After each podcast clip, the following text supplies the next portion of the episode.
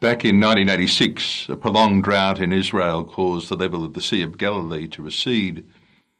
This exposed the muddy bottom of the lake and revealed the boat buried there. Carbon dating placed the age of the boat to around the first century, about the time of Jesus. The mud had protected it from decay.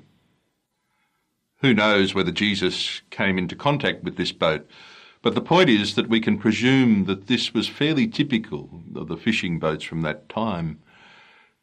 Interestingly, the boat was composed of ten different types of wood, suggesting that it had been repaired often. Boats play a large role in the Gospel story and are mentioned around 50 times. The image of the boat in Scripture has come to be identified as a symbol of the church. In this story, Jesus isn't in the boat. Jesus has told his disciples to go ahead of him while he goes off alone. All the while, he's keeping a watchful eye on his disciples as they cross the lake. All of this takes place during the fourth watch of the night, following the Roman practice this was before dawn. So it was dark, and presumably they were weary. So here we have a group of terrified disciples in the dead of night on a tiny boat, and the captain of the sailing boat takes fright and begins to drown when he feels the force of the wind. Like the first century boat discovered in the muddy waters, the church has looked as though it's been sinking many times and over centuries undergone countless repairs.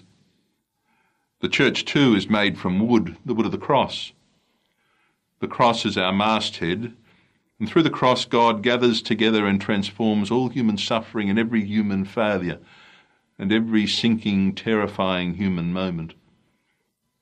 This Sunday, we hear a tender, encouraging image to contemplate.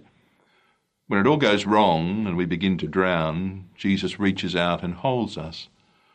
For all our doubts, may we sense the presence of God in the still silence of our darkest nights when we cry out, Lord, save me.